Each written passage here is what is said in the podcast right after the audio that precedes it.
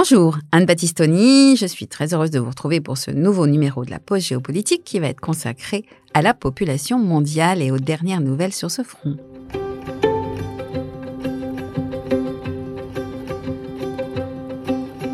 Le 15 novembre 2022, la population mondiale a atteint 8 milliards. Il aura fallu seulement 11 ans pour peupler la planète d'un milliard d'habitants supplémentaires. Ce constat a de quoi affoler, d'où l'expression de crainte face à cette bombe démographique qui nous menacerait d'un surpeuplement dramatique. Mais, dans le même temps, s'exprime du Japon à la Bulgarie l'angoisse de pays qui se dépeuplent et appellent à un sursaut nataliste de leur population. Quels sont donc les enjeux? Je vous propose aujourd'hui de nous interroger sur les implications géopolitiques des évolutions de la population mondiale, car elles ne sont pas sans créer de nouveaux rapports de force, mais aussi de nouvelles sources de tension.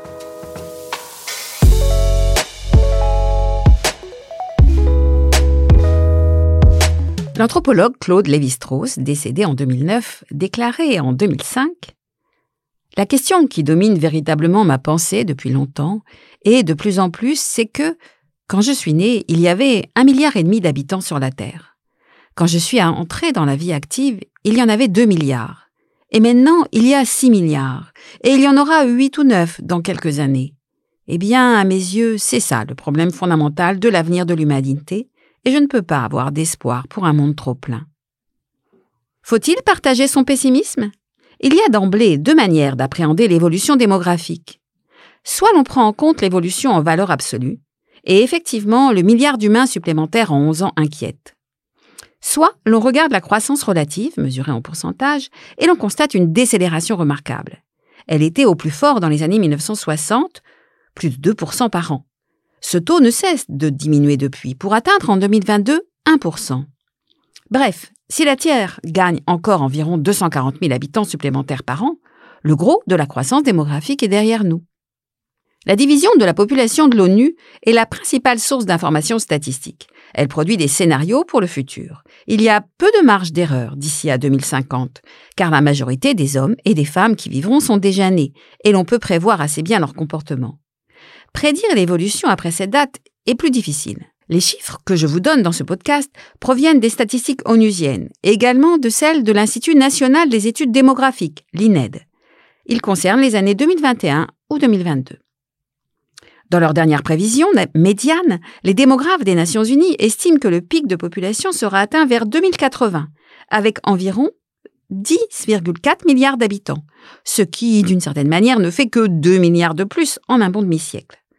D'autres instituts font des projections un peu différentes, comme l'Institut de la statistique appliquée de Vienne qui prévoit au maximum 9,8 milliards en 2070-80, selon leur scénario médian. Bref, retenons qu'au XXIe siècle, la population mondiale va connaître son pic à 10 milliards, ou un peu moins, et aura commencé, sans doute, à décroître à la fin du siècle. Mais ce n'est pas le seul bouleversement à attendre. L'urbanisation est l'autre fait marquant avec l'essor des mégapoles. Si 13% de la population était urbaine en 1900, un tiers en 1960, nous en sommes désormais à 55%. Nous sommes plus urbains que ruraux. Enfin, les migrations seront affectées par cette croissance. Même s'il y a moins de migrants dans le monde aujourd'hui, en pourcentage, qu'en 1900, fait trop peu connu.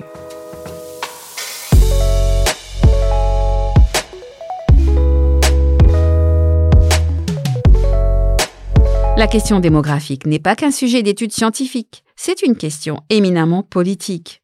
Rappelez-vous donc les débats sur la question des retraites, mais dont les implications géopolitiques sont majeures. Pour comprendre le rôle de la démographie dans les rapports de force, nous allons donc être amenés à utiliser des concepts, comme celui de transition démographique, d'inertie démographique. Nous devrons questionner la notion de surpeuplement eu égard à nos ressources, explorer les risques de la bombe P, ou les dividendes démographiques à attendre, esquisser les enjeux migratoires. Bref. Peut-on dire encore, comme Jean Baudin au XVIe siècle, il n'est de richesse que d'hommes Retour sur l'événement. C'est un tournant historique pour la Chine. Pour la première fois depuis 60 ans, le pays le plus peuplé au monde voit sa population baisser. Avec 1,4 milliard de Chinois à ce jour, l'Empire du Milieu a perdu 850 000 habitants. En 2022, il y a eu plus de décès et moins de naissances. Malgré la fin de la politique de l'enfant unique en 2016, les Chinois ne se sont pas remis à faire plus d'enfants, comme les y encouragent pourtant les autorités. Principale raison invoquée par les couples, le coût de la vie. Le mardi 17 janvier 2023, le Bureau national des statistiques chinoises a révélé qu'en 2022, le pays avait vu sa population diminuer de 850 000 habitants. La Chine compte 1,412 milliards aujourd'hui. En raison de la faible natalité essentiellement les décès liés à la fin de la politique zéro Covid n'étant pas comptabilisés dans ce bilan fait de novembre à novembre. L'annonce a fait autant de bruit dans la presse internationale qu'elle a été presque passée sous silence en Chine. Il est vrai que les implications en termes de puissance sont symboliques. À partir d'avril, l'ONU estime que la première puissance démographique mondiale sera l'Inde, soit trois ou quatre ans plus tôt que prévu, et cette seconde place est un crève-cœur pour les nationalistes chinois. Ces chiffres révèlent aussi que l'abandon de la politique de l'enfant unique, très coercitive comme on le sait, qui avait prévalu en Chine de 1979 à 2015, n'a pas eu l'impact escompté par le pouvoir. Celui-ci a même autorisé en 2021 un troisième enfant par couple, mais rien n'y fait.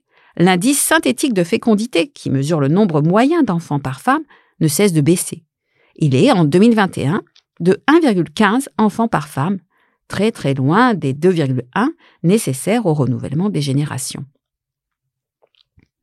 Au même moment, la Corée du Sud faisait le constat d'une situation démographique calamiteuse, pour reprendre l'adjectif de son président.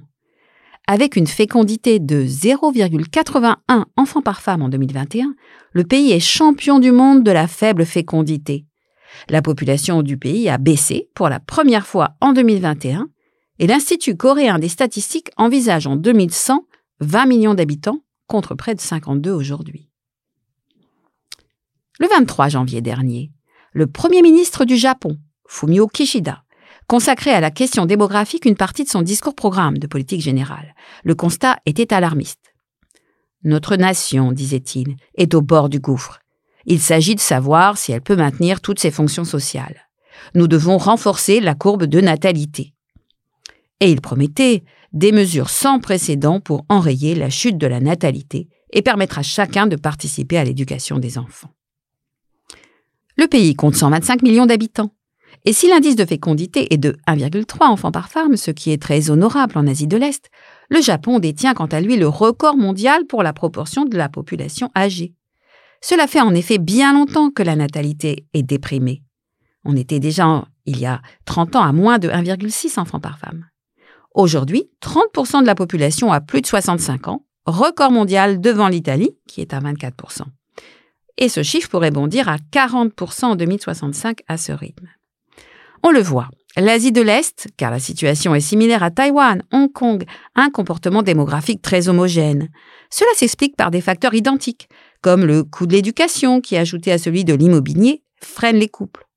Il y a aussi des éléments culturels comme le fait que les naissances hors mariage demeurent exceptionnelles, moins de 4% environ, contre plus de 60% en France, ou que l'homme doit être propriétaire d'un bien immobilier avant d'envisager de se marier.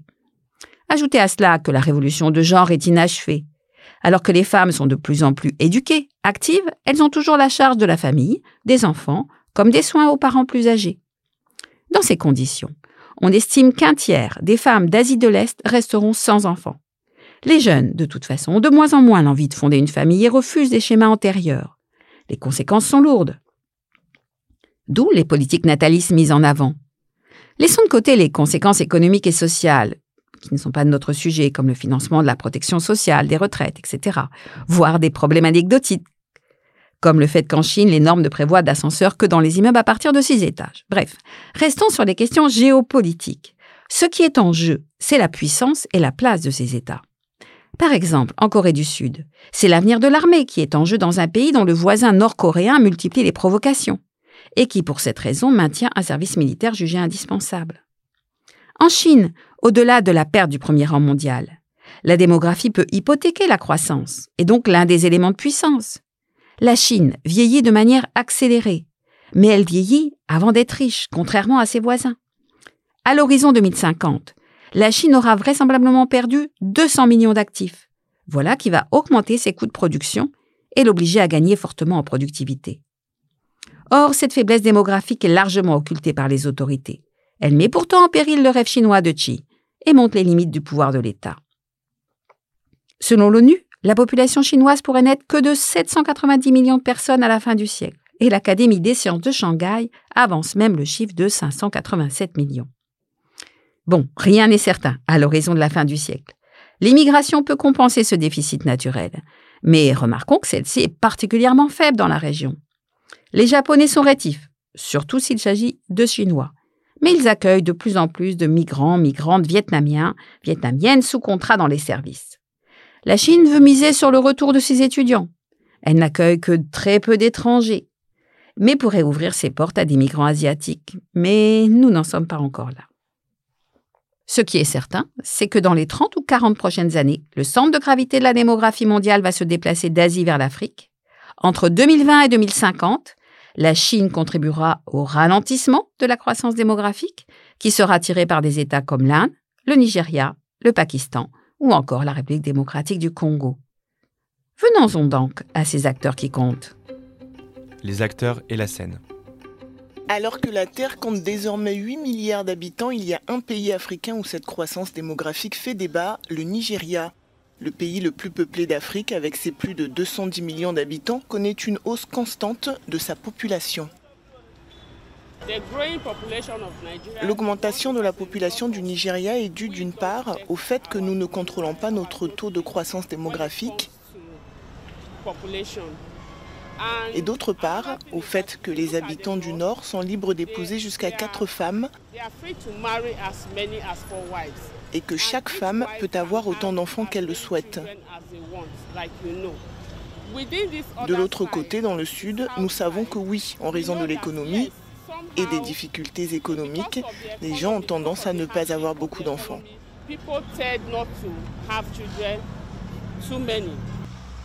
Si cette augmentation de la population fait débat, c'est parce qu'elle pose des défis majeurs au pays en matière de développement. À Lagos, par exemple, une grande partie des habitants vit dans des zones pauvres et en manque d'infrastructures essentielles comme l'eau courante et l'électricité. La dynamique démographique de l'Afrique constitue un enjeu global du XXIe siècle. La croissance de la population au sud du Sahara est impressionnante. Pour cette Afrique subsaharienne, les chiffres sont éloquents. 180 millions d'habitants en 1950, 600 en 2000, 1 milliard 1 en 2020 et autour de 2 milliards 2 en 2050.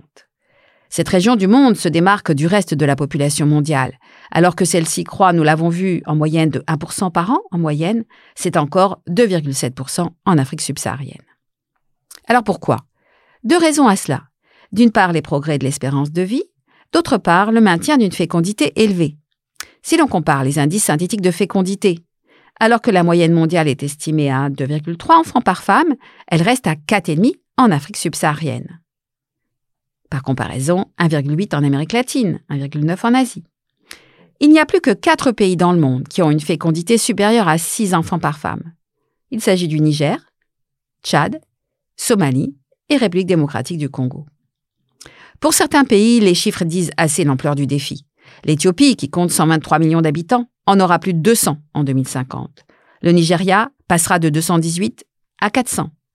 Le Niger, pays du Sahel, ne comptait que 2,5 millions d'habitants lors de son indépendance en 60. Il en a 26 aujourd'hui, et les prévisions lui en donnent 66 en 2050.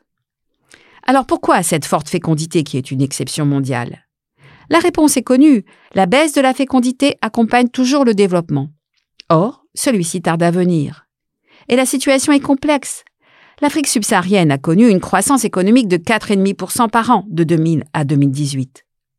Chiffre en soi très encourageant, mais les deux tiers de cette croissance a été absorbée par la croissance démographique, et le niveau de vie par habitant n'a que peu progressé. Or, c'est bien l'un des apports de ce développement, la scolarisation des filles, qui est le facteur décisif. Il conduit au retard de l'âge au mariage et au désir de moins d'enfants. D'un autre côté, l'urbanisation y incite également. Nous en sommes à 41% en Afrique de population urbaine. Elle facilite l'émancipation des femmes, les pratiques de planning familial et incite à investir dans l'éducation des enfants. C'est en ville qu'émerge une Afrique des individus qui permet de prendre ses distances avec les modèles familiaux ancestraux. Or, la croissance urbaine est deux fois plus rapide que la croissance démographique. En 2050, 60% des Africains seront des citadins. La fécondité baisse donc, mais lentement. Elle était de 6 enfants par femme au milieu des années 90. Nous en sommes à 4,5 donc. Si l'on regarde les lions africains et autres pays prometteurs, on voit qu'ils ont une fécondité plus faible. Le Ghana, 3,5, le Kenya, 3,3. Et depuis longtemps, l'Afrique du Sud, 2,2 enfants par femme. Il reste néanmoins des exceptions. L'Afrique est jeune, l'âge médian y est encore de 19 ans. Le Niger, avec presque la moitié de sa population âgée de 15 ans et moins, détient un record mondial, mais cela en dit beaucoup sur les défis économiques et sociaux qui en découlent. Cette jeunesse est bien un atout, mais un défi. La seconde région du monde qui va peser de plus en plus dans les rapports démographiques est l'Asie du Sud. Elle correspond à l'ancien empire britannique des Indes. Intéressons-nous à deux poids lourds démographiques. L'Union indienne d'abord, qui devient la première puissance démographique cette année. Le pays a connu une explosion démographique. 450 millions d'habitants en 1960. 1 milliard 1995. Aujourd'hui, 1420 millions.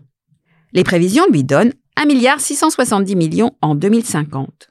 Une croissance de moins de 20%, somme toute modérée en comparaison avec l'Afrique subsaharienne qui va doubler sa population dans les 30 prochaines années. L'Inde illustre le phénomène d'inertie démographique. La fécondité y a chuté de manière spectaculaire ces dernières années. Deux enfants par femme aujourd'hui, encore quatre enfants en 1990. Mais le très grand nombre de femmes en âge de procréer explique que la stabilisation prendra encore une génération. Le contraste avec la Chine est donc spectaculaire. Si l'on prend un autre géant démographique régional, le Pakistan, le constat est différent. Au dernier recensement, le pays surprend avec une population toujours plus importante que prévu. Le Pakistan compte 235 millions d'habitants et il va contribuer à la croissance mondiale à venir. Car, contrairement à ses voisins d'Asie du Sud, sa fécondité reste élevée. 3,5 enfants par femme. Seuls 20% des femmes sont actives. 40% de celles en âge de procréer ne sont jamais allées à l'école.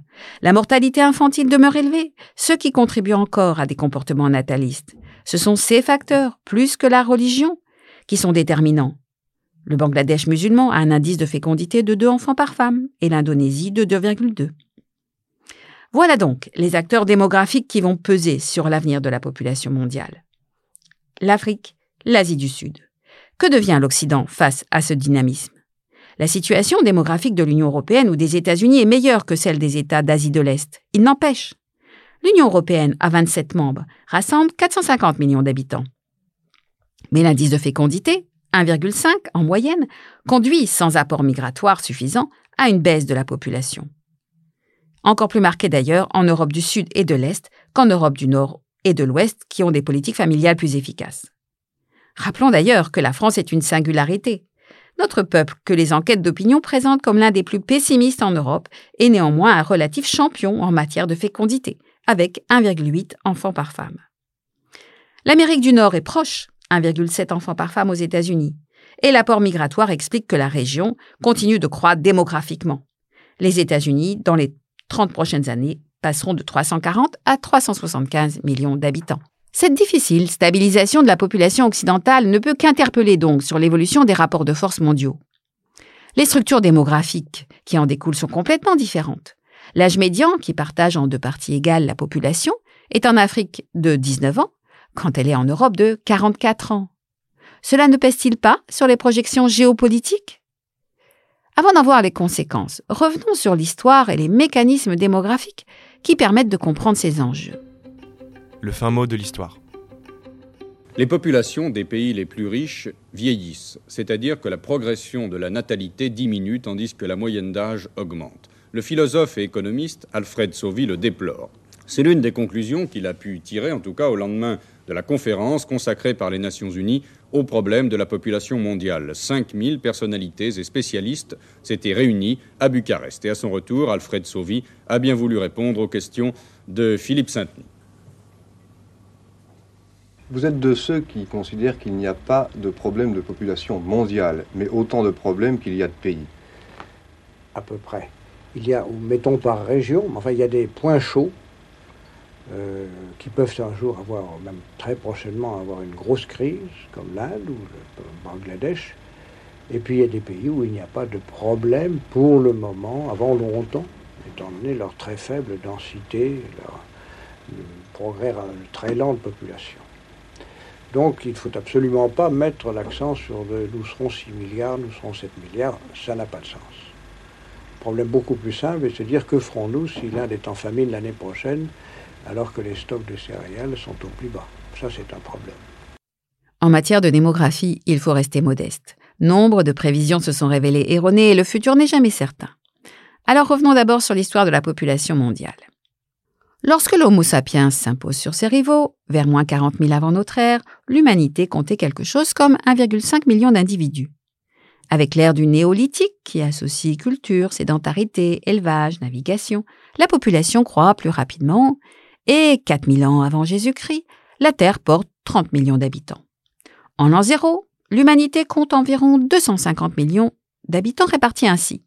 70 millions de Chinois environ, 50 millions en Asie du Sud, une quarantaine en Europe, 25 en Afrique. Il y a là des constantes de peuplement. En l'an zéro, comme en l'an 2000, la Chine rassemble entre un cinquième et un quart de l'humanité. La population mondiale n'augmente pas au cours du premier millénaire et jusqu'en 1500, la croissance est très faible. À cette date, à peine 500 millions d'habitants pour la Terre. Les équilibres population-ressources alimentaires sont fragiles, les épidémies peuvent être redoutables, en Chine, c'est la variole qui provoque une diminution d'un tiers de la population du pays en 70 de notre ère. Nous connaissons mieux la grande peste noire au milieu du XIVe. Environ un tiers de la population européenne en meurt. Pendant des siècles, donc, l'espérance de vie reste très basse, entre 20 et 30 ans, mais d'ailleurs en raison d'une très forte mortalité infantile, avant même le poids des famines et des épidémies. Il faut donc attendre les XVIIe et XVIIIe siècles pour voir les choses évoluer significativement mais lentement. La population mondiale atteint le milliard d'habitants vers l'an 1800. La Chine, qui a alors 330 millions d'habitants, a renforcé son poids démographique, tout comme la péninsule indienne, environ 200 millions. L'Europe, incluant la Russie, 125 millions, et l'Afrique, une centaine de millions, sont les autres centres de peuplement. Et c'est au 19e siècle que tout va basculer. Si la Terre passe à 1,6 milliard d'individus en 1900, les gains sont surtout spectaculaires en Europe, dont la population fait plus que doubler en un siècle et qui envoie outre-Atlantique une cinquantaine de millions de migrants entre 1850 et 1910, peuplés les États-Unis mais aussi certains États sud-américains. L'humanité est entrée dans une nouvelle ère, celle de la transition démographique. Marquée par le passage d'un régime démographique ancien, avec forte natalité, forte mortalité, à un régime démographique moderne faible mortalité et faible natalité. Cette transition commence en Europe. Les progrès économiques et sanitaires dans la révolution industrielle naissante permettent une baisse de la mortalité. La natalité suit, avec au minimum une ou deux générations de décalage, d'où un excédent naturel remarquable. Ailleurs, au XIXe siècle, la population n'augmente que lentement, voire stagne, comme en Afrique sous l'impact de la violence de la colonisation. Le XXe siècle et donc celui de l'explosion de la population mondiale. 2 milliards en 1930, 3 en 1960, 4 en 1975, 5 1987, 6 1999, 7 en 2011. Un peu plus de 8 donc aujourd'hui. Le XXe siècle est ainsi une page dans l'histoire de l'humanité où toutes les régions rentrent dans la transition démographique qu'elles accomplissent plus ou moins rapidement. Toutes ces sociétés connaissent la même histoire, un décrochage de la mortalité dans les années 1930 en Amérique latine par exemple, suivi avec décalage par celui de la natalité. Si les pays européens ont mis plus d'un siècle à opérer cette transition, les pays qui la réalisent aujourd'hui le font en quelques décennies souvent. Les pays du Sud ont des transitions partiellement importées car la mortalité baisse du fait de progrès importés tandis que la natalité tarde à fléchir. L'indice de fécondité ramené à deux enfants par femme est un bon indicateur de la fin de la transition démographique. C'est ainsi qu'aujourd'hui, seul le continent africain apparaît comme ayant une transition inachevée. Mais l'analyse doit se faire plus fine à l'échelle des États. Le Pakistan tarde à terminer la sienne, tandis que c'est chose faite depuis 20 ans en Afrique du Sud. Cette étape, donc dans l'histoire de l'humanité, se terminera au XXIe siècle. Mais, on l'a compris, l'inertie démographique fait qu'une baisse de la fécondité ne produit ses effets sur la stabilisation de la population qu'avec des calages car il y a d'abord des générations nombreuses en âge de procréer. L'humanité n'échappera pas à un surcroît d'environ 2 milliards d'habitants d'ici la fin du siècle, mais elle ne devrait plus guère augmenter au-delà. Et au-delà de 2050, les incertitudes démographiques croissent, on le sait, et les surprises sont fréquentes. Un exemple. L'Afrique du Nord étonna les observateurs par la rapidité avec laquelle la fécondité chuta, accomplissant là une transition démographique accélérée. Exemple, les femmes algériennes avaient encore 7 enfants par femme en 1980, 4,5 en 1990, 2,5 en 2000. Une chute spectaculaire et inattendue. Étonnant aussi, ces pays connaissent une légère remontée de la natalité depuis 2,8 enfants par femme aujourd'hui en Algérie, ce qui s'explique notamment par la difficile insertion des femmes sur le marché du travail. Cette transition démographique et ses conséquences ont suscité de nombreux débats. À dire vrai, la crainte d'un monde trop plein est ancienne. Platon comme Aristote évoque la surpopulation comme une menace pour tous les États. Pour Aristote, le risque de voir les cités grecques surpeuplées est d'abord un risque sécuritaire. La foule est dangereuse. Au Moyen Âge, même constat. L'appel du pape à la croisade, par exemple, en 1095, est un moyen d'apaiser les haines et les rivalités face à des ressources limitées, en envoyant outre-mer une partie de la chevalerie. C'est lorsque la transition démographique européenne s'enclenche que s'exprime le mieux cette crainte d'un surpeuplement planétaire, sous la plume du pasteur Robert Malthus, qui publia en 1789 L'essai sur le principe de population et sur la manière dont il affecte l'amélioration future de la société. Le titre donne le ton. La population tend à augmenter plus vite que les ressources et il ne faut se marier et avoir des enfants que si l'on est sûr de pouvoir les entretenir.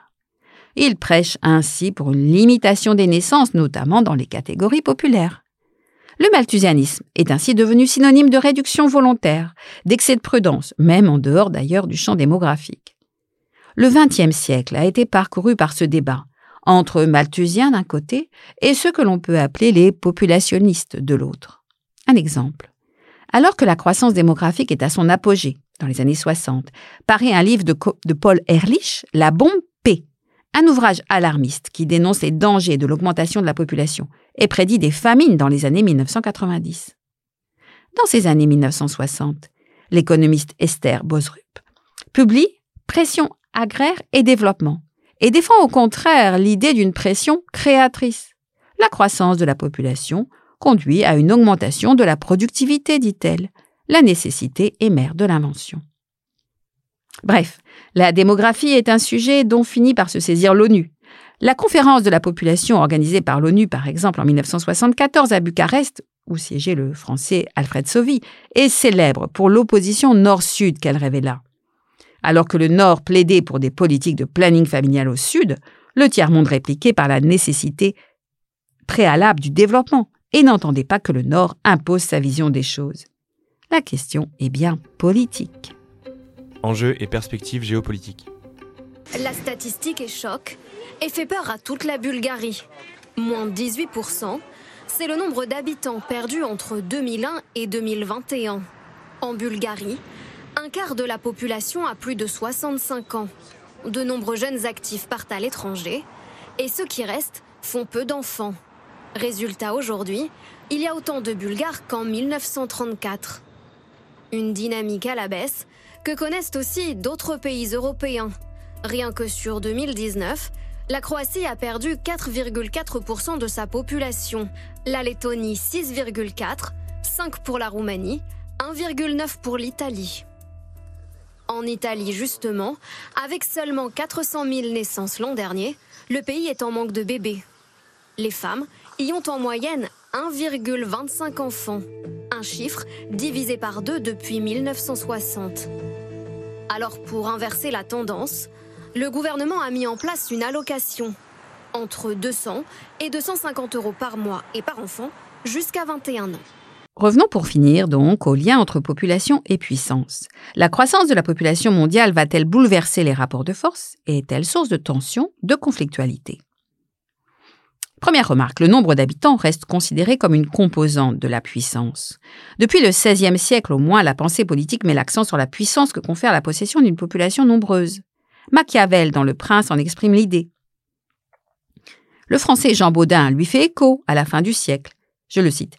Il ne faut jamais craindre qu'il y ait trop de sujets, trop de citoyens, vu qu'il n'y a ni richesse ni force que d'hommes. Plus proche de nous, Le courant dit populationniste désigne les hommes et femmes politiques qui s'alarment d'une baisse de la population. La France de la Troisième République s'inquiète du malthusianisme français face aux prolifiques prussiens. L'entre-deux-guerres est une période où les États européens rivalisent de politique démographique. Les régimes fascistes donnent le ton. Le courant pan-germaniste utilise l'argument du surpeuplement pour défendre la conquête d'un espace vital. Dans le même temps, le régime nazi mène une politique nataliste très volontariste. La femme allemande est vouée à la reproduction. Le populationnisme deviendra également une doctrine d'État en URSS dès le début et même après la Seconde Guerre mondiale. En 1955, Khrouchtchev lance aux jeunesses communistes. Même si nous ajoutons 100 millions d'habitants à notre population, ce sera encore trop peu. Plus nous serons nombreux, plus nous serons forts. Alors les choses ont-elles changé aujourd'hui? Les États qui connaissent une dépopulation brutale, comme la Bulgarie. 9 millions d'habitants à la chute du communisme? Aujourd'hui, moins de 7, 5 dans 30 ans? Ces États sont très inquiets. C'est l'avenir de la nation qui est en jeu. À l'inverse, au Sud, les politiques de planning familial menées en Chine à partir de 79 ou encore dans l'Union indienne d'Indira Gandhi prouvent que les dirigeants de ces grandes puissances du Sud ont conscience que la puissance peut être aussi entravée par une démographie trop dynamique. Certes, par sa politique de l'enfant unique, la Chine a bénéficié de ce que les démographes appellent le dividende démographique, c'est-à-dire une période où le rapport actif-inactif est très favorable, du fait de la diminution des naissances et d'une espérance de vie encore relativement limitée. C'est bien en mettant à la disposition des grandes entreprises mondiales des centaines de millions de jeunes actifs que la Chine a démarré sa formidable croissance. Mais pour qu'il y ait un vrai dividende démographique, encore faut-il que ces masses laborieuses puissent être valorisées, et c'est toute la problématique de l'Inde ou de l'Afrique aujourd'hui. Ce qui est certain, donc, c'est que la hiérarchie des puissances sera modifiée. Après l'Inde et la Chine, quatre puissances auront en 2050 entre 300 et 400 millions d'habitants. Nigeria, États-Unis, Pakistan et Indonésie.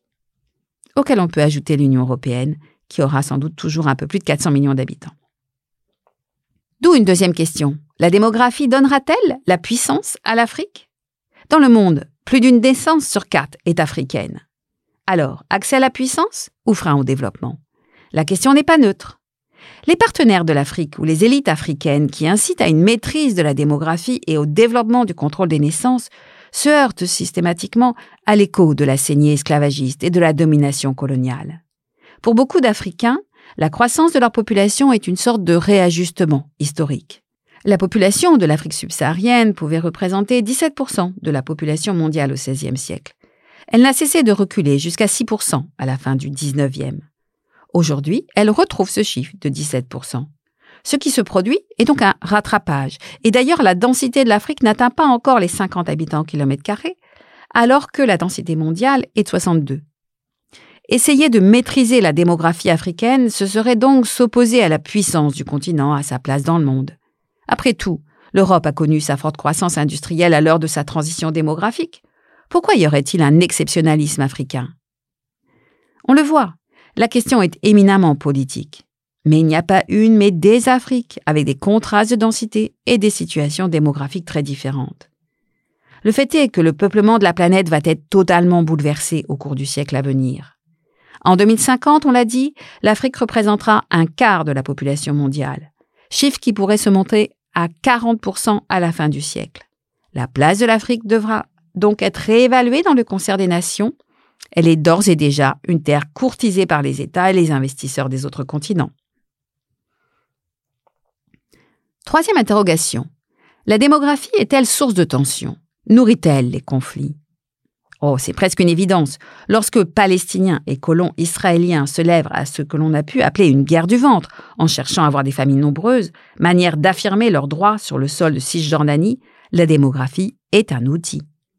Lorsque Poutine lance une vigoureuse politique nataliste, c'est qu'il voit dans l'enfant russe un futur travailleur et un futur soldat.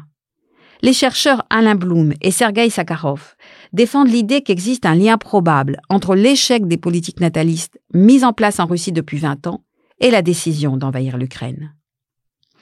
C'est en Afrique, enfin, qu'existe ce que l'on peut appeler les hotspots les plus problématiques. La région sahélienne est le plus net. Les cinq pays sahéliens rassemblent aujourd'hui 88 millions d'habitants. Ils seront près de 200 en 2050, alors que cette région intertropicale est l'une des plus touchées par les effets du changement climatique.